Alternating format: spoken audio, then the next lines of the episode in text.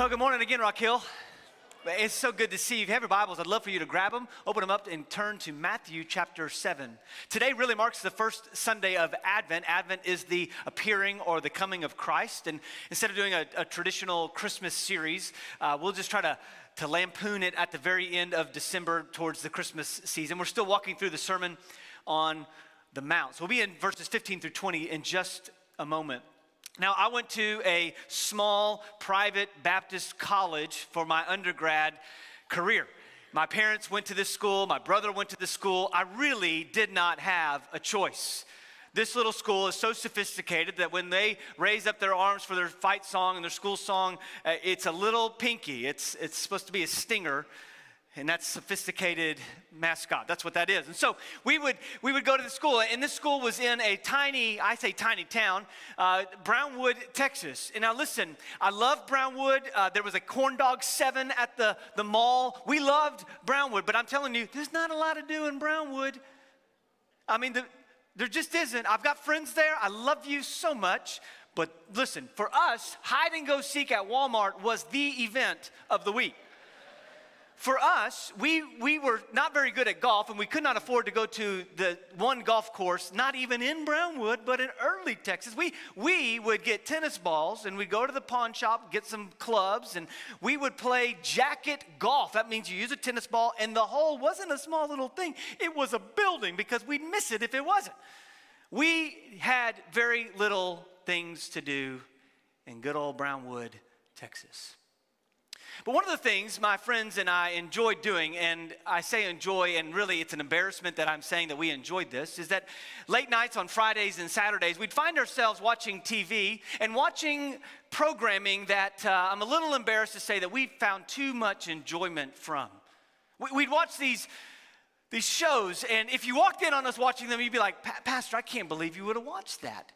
And it wasn't just the fact that we were watching it, but it was the nature in which we were enjoying what we were watching. We, we saw it as a, a comedy hour, if you will.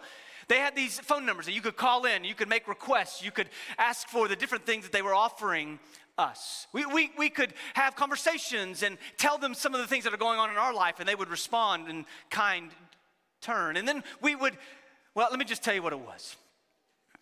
It was these, uh, these holy Pentecostal crazed, hey, faith healing, prosperity gospel preaching TV preachers. There'd be times where we would call and request the cloth that they would send or the, the oil that was anointed, apparently, and although it was just normal vegetable oil that they got from the grocery store, but they would, they would send this to us and we would have these dialogues with them. And, and I just found humor in often the things that they were promoting but then I became sad. Sad because there were well in, in, in innocent people who would watch this programming and think that if I just sent $100, that God, because I sent that $100, God would bless me tenfold. As if God was a, an exchange rate. I give God $100. Because I gave God $100, I get $1,000. We call these grifters. They pawn onto innocent people who, who really maybe aren't able to see clearly what's being promoted to them. I mean, I remember getting a Xerox copy of a, of a, of a billfold that said, if you will put whatever amount of money you think you ought to give under that billfold, sleep on it, God will multiply it within 30 days. Money back guarantee. But now that I look back, I get sad. You see, false teachers, false teachers aren't a new thing. And in fact, when you read here in Matthew chapter 7, Jesus, here in chapter 7, verse 15, is actually going to uh, teach us how we ought to be aware of the false teaching that can come up among us. So if you have your Bibles, we're going to be in Matthew chapter 7, starting in verse 15. It helps us to know that you're there by saying word. So if you're there, will you say word? Be on your guard. Be on your guard against false prophets who come to you in sheep's clothing, but inwardly are ravaging wolves. You'll recognize them by their fruit. Are grapes gathered from thorn bushes or figs from thistles? In the same way, every good tree produces good fruit. But a bad tree produces bad fruit. A good tree can't produce bad fruit. Neither can a bad tree produce good fruit. Every tree that doesn't produce good fruit is cut down and thrown into the fire, so you'll recognize them by their fruit. Here in chapter 7, Jesus is going to be really clear with us. He, he's going to make it known that there are going to be false prophets. So he gives us two identifiers or two things that we ought to be aware of as we think about these false teachers that can even come among us. The first one he says is to, to be on guard. To be on guard. You see it in verse 15. Do you see this? Look what he says. He tells us, hey, be on your guard. Uh, that's helpful. Yeah. It's helpful when Jesus tells us what we should do. He says, be on your guard. Now, think about this. Jesus is not identifying this to mature believers. Think about the Sermon on the Mount just for a moment. Jesus begins in Matthew chapter 4, verse 17, saying, What? Repent, for the kingdom of heaven is at hand. Now, it's likely that Jesus then has had some people who say, Well, I'm repenting of my sin and I want to follow this man Jesus. I, I want to follow him. There's a degree to which that you could even then say that the Sermon on the Mount is like uh, Christianity 101. Well, what do you mean?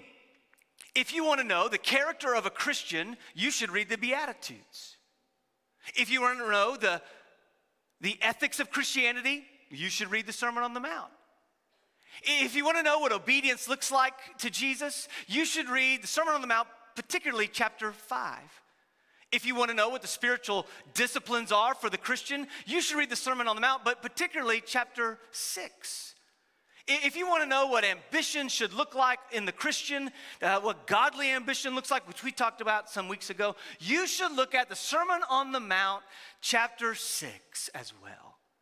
The point is, is that Jesus is having this conversation not with mature Christians particularly, but with new Christians. People who are just now being introduced to what Christianity actually is. Jesus is saying, hey, you need to be aware of false teachers. You need to be on your guard. Why? He says a couple of things that helps us understand why. He says, you need to be on your guard against false teachers who come. What's he telling us? He's telling us that false prophets are already here. False prophets are already here. Now, this isn't new. In fact, Jesus knew that there was going to be false prophets because there were false prophets in his day. Jesus knew there were false prophets because if you read the Old Testament, there were false prophets in the Old Testament. Do you, do you remember that Jeremiah had to deal with false prophets? That Elijah had to deal with false prophets? Remember the, the false prophets Jer- uh, that Elijah had to deal with? The, the, the, the prophets of Baal that claimed that Baal was at rival with Yahweh, the one true God. And they, they set up this altar and they go to this big test, and, and Baal doesn't show up. Do you remember that? And Elijah says, Hey, maybe your God's asleep. Maybe he's taking a nap. And then they say, Well, let's test your God. And they pour water and they dampen the wood. And then all of a sudden, a, a big fire comes out and consumes that wood, but then also consumes the prophets of Baal. That's how God dealt with Old Testament false prophets. But he says, be on your guard. Why do you need to be on your guard? Because false teachers are already among us, they're here. Now, Jesus knew there were false prophets because there was false prophets in the Old Testament, but there were also false prophets in his day. But then when you begin to read the rest of the New Testament, you begin to see how even in the early church, they were aware of the false prophets. Let me just highlight a couple of passages for you. Number one was from Paul. Remember Paul? Paul, the great missionary, not the greatest missionary because Jesus was the greatest missionary, just put it out there. But Paul was a great missionary of planting of churches, and he comes to this place in Acts chapter 20 where he, he says this to the Ephesian elders. They had a, a group of elders and pastors, and he says this Be on guard I mean, Paul is giving his last rites and testaments to this church in Ephesus. And he says to them in verse 28 of chapter 20 of Acts Be on guard for yourselves and for all the flock of which the Holy Spirit has appointed you as overseers to shepherd the church of God, which God, He, Jesus, purchased with His own blood. I know that after my departure, savage wolves will come and among you, not sparing the flock. Men will rise up even from your own number and distort the truth to lure the disciples into following them. Therefore, be on alert. Remembering that night and day for three years, I never stopped warning each of you with tears. Paul says, Be on alert. I wonder where he got that idea from. He got it from Jesus here in Matthew chapter 7, verse 15. Be on your guard. Not just Paul, though, Peter. In 2 Peter, he says this in chapter 2, verse 1 through 3. He says, There were indeed false prophets among the people. That means they had gone through the membership class. They might have even been teaching a Sunday school class. Uh oh. He says there are false prophets among the people, just as there will be false teachers among you. They will be in destructive heresies, even denying the master who bought them, and will bring swift destruction on themselves. Many will follow their depraved ways, and the way of truth will be maligned because of them. They will exploit you. There it is. Let, that just, just hold that verse in, in a little bit of a suspension for a minute. They will exploit you in their greed with made up stories. Hammer's coming just in a minute. Their condemnation pronounced long ago is not idle, for their destruction does not sleep. Jesus will later in Matthew chapter 24, verse 11, talk about how many false prophets will rise up and deceive. I mean, the point, the point is that Jesus is telling us, hey, they're here. They're gonna come to you. They are among us. False prophets are on TV. False prophets are at the bookstore. False prophets are on TikTok. I had to explain to the early service that TikTok was not the grandfather clock going back and forth.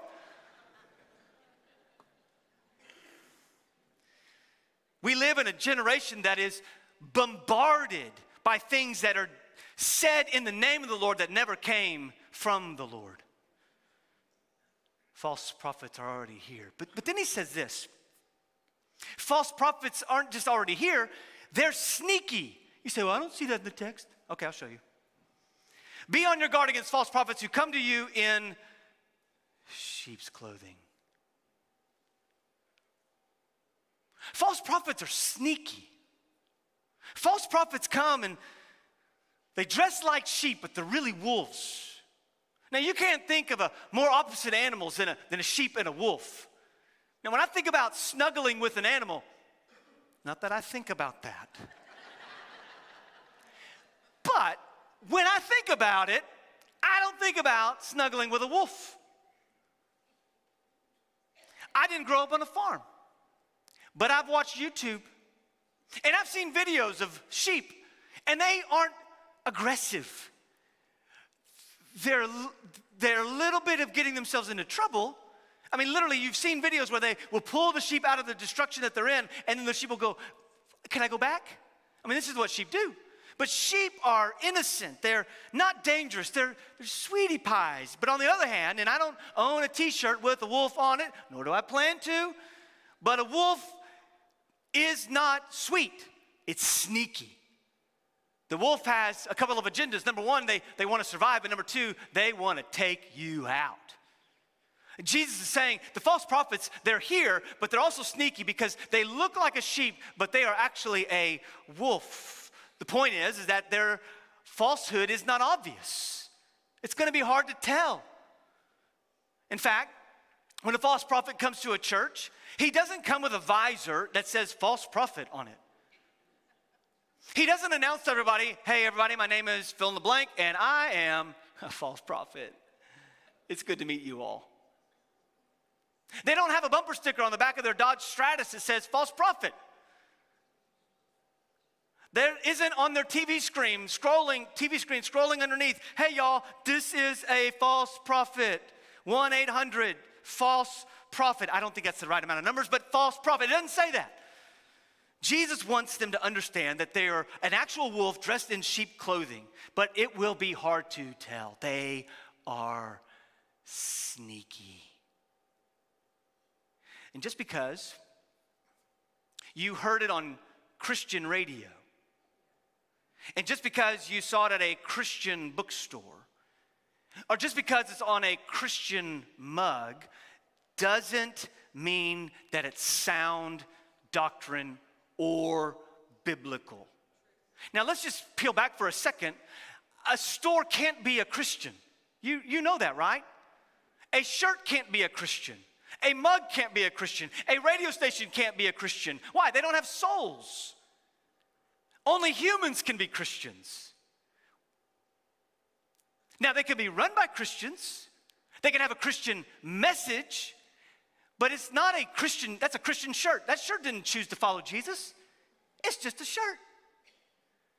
And just because you heard it there or bought the book there doesn't mean it is sound and biblical.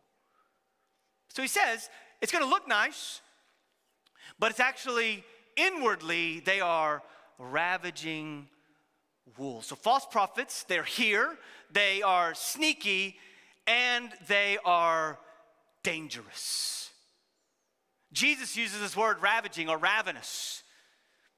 So, because it was a short week, you say short week, well, yeah, Thanksgiving and family and food and all those things. I tried to get my sermon compressed a little bit and done before all that stuff happened, so I'm not thinking about all that during time with family. And I was working on my sermon on Tuesday evening, which is not a common thing to work on my sermon at night because my mind is more sharp in the morning time than the evening time. But I was Googling what does a ravenous or ravaging wolf look like? And I stopped what I was doing as I Googled the images. And I'm not encouraging you to Google them right now, but I, I just stopped and I, I was looking at this wolf and I looked at Abby and said, Oh man, will you, will you hold my hand tonight when we go to sleep? Can we leave a light on in the bathroom so I can know, know that there's no ravaging wolf? I mean, I was calling for my engineered mutt, my golden doodle, to come over and will you snuggle me tonight?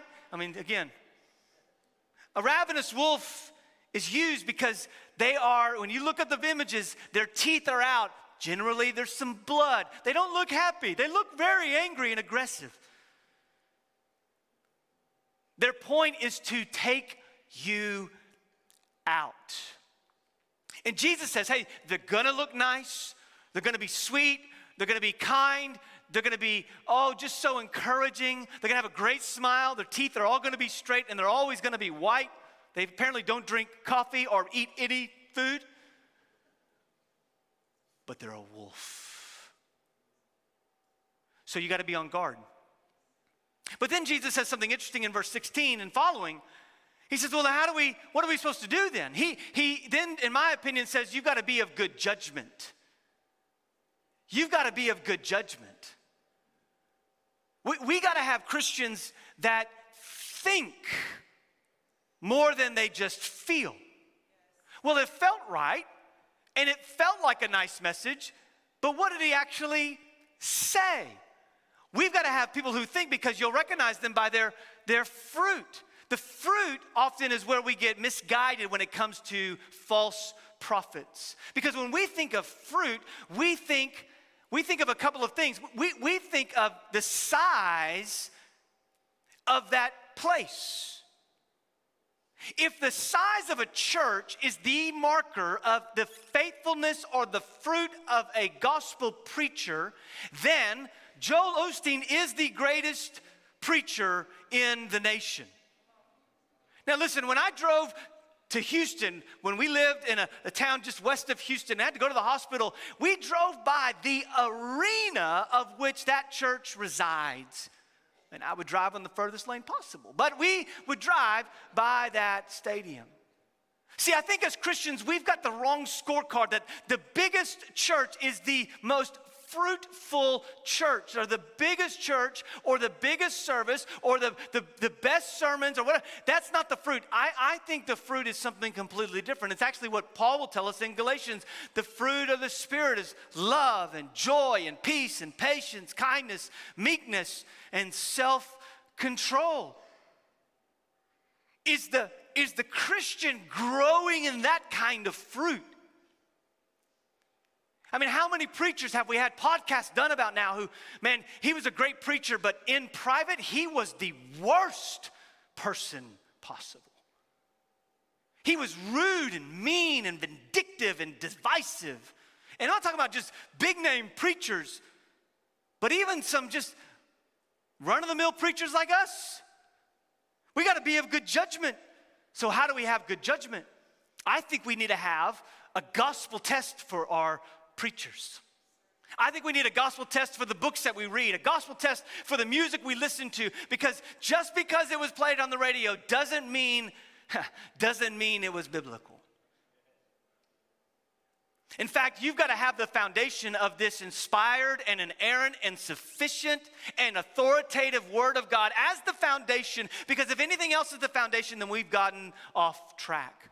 In fact, for us as a church, we say Jesus is at the center. The best way you know Jesus is through this Word. As you're thinking about your upcoming year and how do I want to grow in the Lord, you need to consider how am I in God's Word and how is God's Word in me? So, we need a gospel test. I think the gospel test was given to us in the previous verses in chapter 7, verses 13 and even in 14. See, the false prophets would come and they would say you could come to god any way you want. You can have it your way. They would they would say hey all are welcome. And, and just don't change anything about your life. But jesus is saying wait a minute. No the life of the christian is a life of repentance. That means you change your desires. That means you change your will. That means you change your heart. And your affections are for him and for him alone. You allow the Spirit to go to work and to remove your desires, and you put His desires, He puts His desires in you. This is why at Rock Hill we, we want to preach verse by verse through the Bible. I, I, get it that there's going to be times where we, we maybe do a, a, topical series, and we'll likely do one at the beginning of the year, but it's going to be exegetically based. We want the text to reveal to us truth, not us try to pick and choose the verses to fit the narrative we want it to fit. In fact, there's some preachers that will preach and they haven't even mentioned the fact that Christ died for sinners.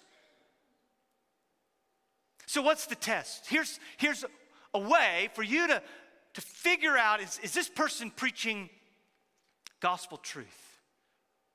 First question you can ask is Are they preaching a narrow gate? It comes from verse 13, but also 14. Enter through the narrow gate. Verse 14 says, How narrow is the gate? What do I mean by narrow gate? Are they preaching that Jesus is the only way for you to get to the Father? It's an exclusivity of Jesus. Now, there's going to be some that will, and we talked about this last week, that there's all kinds of roads that lead up to God. that's a view that people have. But let me just reverse this to say, well, see, with Christianity, it's not that you climb your way up to God. Christianity is that Jesus came down the mountain for you. The difference is, is not that you've worked your way up and it doesn't, as long as you're sincere about it, it's okay. Instead of saying, no, no, no, the only way to the Father is through Jesus. That the Father, out of his great love for us, sent Jesus the Son on a, a great mission trip to seek and save those who are lost. That his life would be a ransom for many. Jesus lives this perfect life on this earth, and by his death, his substitutionary death in our place. That's the substitute. In our place, instead of us dying, Jesus dies, Jesus is buried instead of us being buried, and then Jesus is resurrected. And the beauty of the gospel is that resurrected life is then applied to us.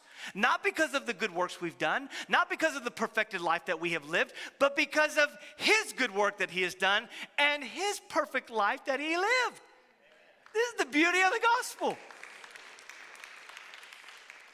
But this road is narrow because Jesus is the only way. And some might say, that's rude. That's mean. The narrow gate requires us to forsake everything to follow him. And the problem with the world is that we don't want to forsake the things of this world. The problem for us is that we want more. And we think if I just have that thing, it will satisfy me. And yet, an hour later, after having that thing, you're dissatisfied. In fact, sometimes even more dissatisfied.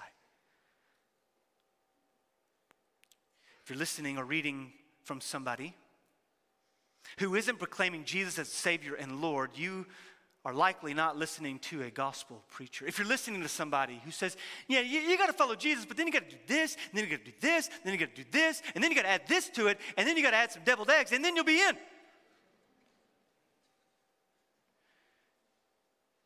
You may not be listening to somebody who's preaching the narrow path. But another question are they, are they preaching a difficult path? We talked about this at the end of last week.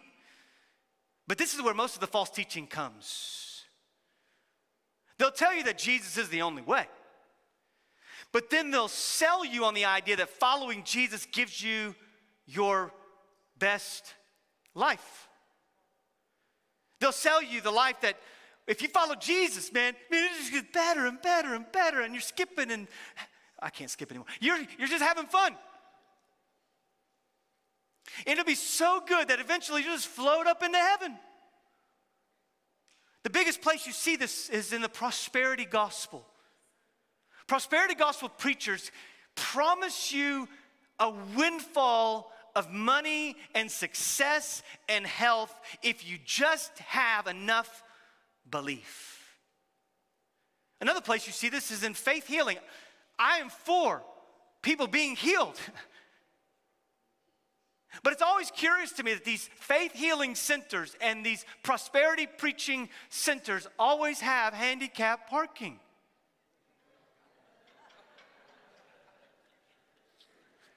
The hub of often of this is, and I don't, I want to be careful here because there is some good that comes from this, this network, but, but TBN is a hub for a lot of this nonsense major culprit of the madness are people who you've known for a long time. And I'll just name a few just to be aware of people like Kenneth Copeland or Joyce Meyer, Paula White. You say, why would you call out their names? They're not preaching the gospel. Don't listen to them. They lead people to receive something that isn't true, and they're going to arrive to heaven, and God's going to say, I never knew you.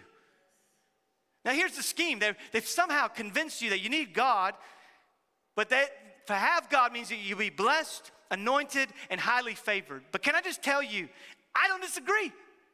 I want you to be blessed. I want you to be anointed and I want you to be highly favored because Ephesians 1 tells us that very thing. The problem is is our definition of what blessed, anointed and highly favored means. They define blessing as this. If you're going to be blessed by God, you're going to be healthy and rich. If you're not healthy and you're not rich, then you're not in a blessable state. And so now we've added a little pharisaical level to go, you got to be at a blessable state. Are you at a blessable state? Are you at a blessable state? If you're not healthy and you're not wealthy, you're not at a blessable state. And so someone who genuinely loves the Lord and knows the Lord and who isn't healthy and who isn't rich will go, well, maybe I'm just not at a blessable state and God doesn't love me. That's not the gospel of Jesus Christ. The most blessed, the most anointed, the most highly favored one in all the earth died homeless, crucified on a cross, borrowed grave. They divided his cloak at his death. The most blessed one was Jesus. The most anointed one was Jesus. And yet we think that blessing happens monetarily. Jesus lived and died and would not jive with the prosperity gospel preachers. They'll say, Jesus doesn't want you to be average, he wants you to be victorious. I, wa- I, I want you to be victorious. But how do you define victory? The victorious life that they'll often promote is saying that this is your best life. Can I just, if this is your best life, then you're destined for hell. If right now is your best life, then the step after this is hell, eternal separation from God. If heaven, which is where our citizenship is, is our where our best life is, then this isn't ever going to be our best life. Now, that doesn't mean good things won't happen in your days here. That doesn't mean that you won't have the things that, that we've even talked about, but it is saying that's not where we're going to put our hope and trust. And so this isn't our best life. Our best life is in the presence of Jesus. That's where our best life is going to be had. And so, the blessing of God just doesn't look like the way the world thinks it should look like. Here's what's so infuriating to me these faith and these prosperity gospel preachers have figured out a way to proclaim a gospel to tell you enough that informs people about eternal life, but still maintains the person at the center of their own universe. So, the other question so, narrow gate, difficult path, but what kind of fruit? Notice what he says in verse 17. In the same way, every good tree produces good fruit, a, but a bad tree produces bad fruit. Verse 18, a good tree can't produce bad fruit, neither can a bad tree produce good fruit. Every tree that doesn't produce good fruit is cut down and thrown into the fire. You'll recognize them by their fruit. This is difficult because we live in a context that, that in a size of church our size, we, we live in a small community, but, but our church is just in an abnormal size for the size of our community. It's not a critique, it's just a reality. So while we may interact on a week to week or month to month basis, it, it, it, will be almost impossible for you to have an opportunity to enter into my home and, and have a dinner among the chaos of the five kids at the same time. I mean, it, it, I'm not saying it can't happen, I'm just saying it will be difficult for it to happen. So, when you're looking for fruit in gospel preachers, the interaction degree is often minimal in churches like ours. So, we have to say, well, we have to look at some fruit. You'll recognize them by their, their fruit. Yes, I want every person from Henderson County and Smith County and Van Zandt and beyond to walk through the doors of Rock Hill and hear the gospel presented and come to faith in Jesus Christ and live as a disciple of Jesus. I want that. I want that. And that's not a bad ambition or want. But the question has to be what kind of fruit is on display? What kind of evidences of the grace of God are on display in your life? Are you believing the gospel? And what kind of gospel are you preaching in your life? You know, Christmas time is just a wonderful season. When we lived, before we moved here, we, we would go to a tree farm and walk through this uh, falsified forest. I mean, they were planted and then they grew. And we got to pick out the tree, and it was a, such a fun time and a little sappy, but it was a lot of fun. And we'd go we'd cut the tree and we'd cut it down and we'd bring it to the house and we would celebrate the fact that we had a live tree in our home. But we all know the reality of that tree. The second we took that saw and then had to ask the guy to finish it because we were too sore to finish, the second we took it to that tree and the second we pulled it onto our car and the second we took it home and the moment we set it up, even though we put water in whatever contraption of drugs you put in for the tree, I don't know what it is. And it and it was there to sustain its life. That tree was dead.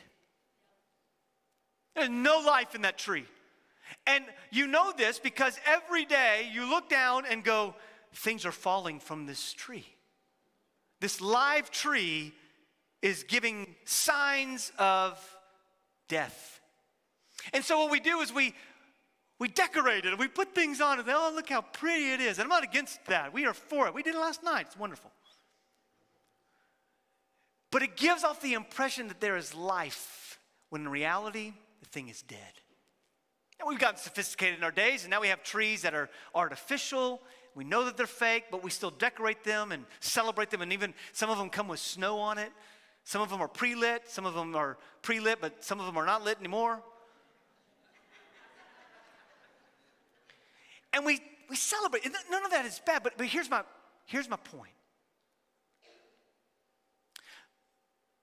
Some of you are that cut live tree.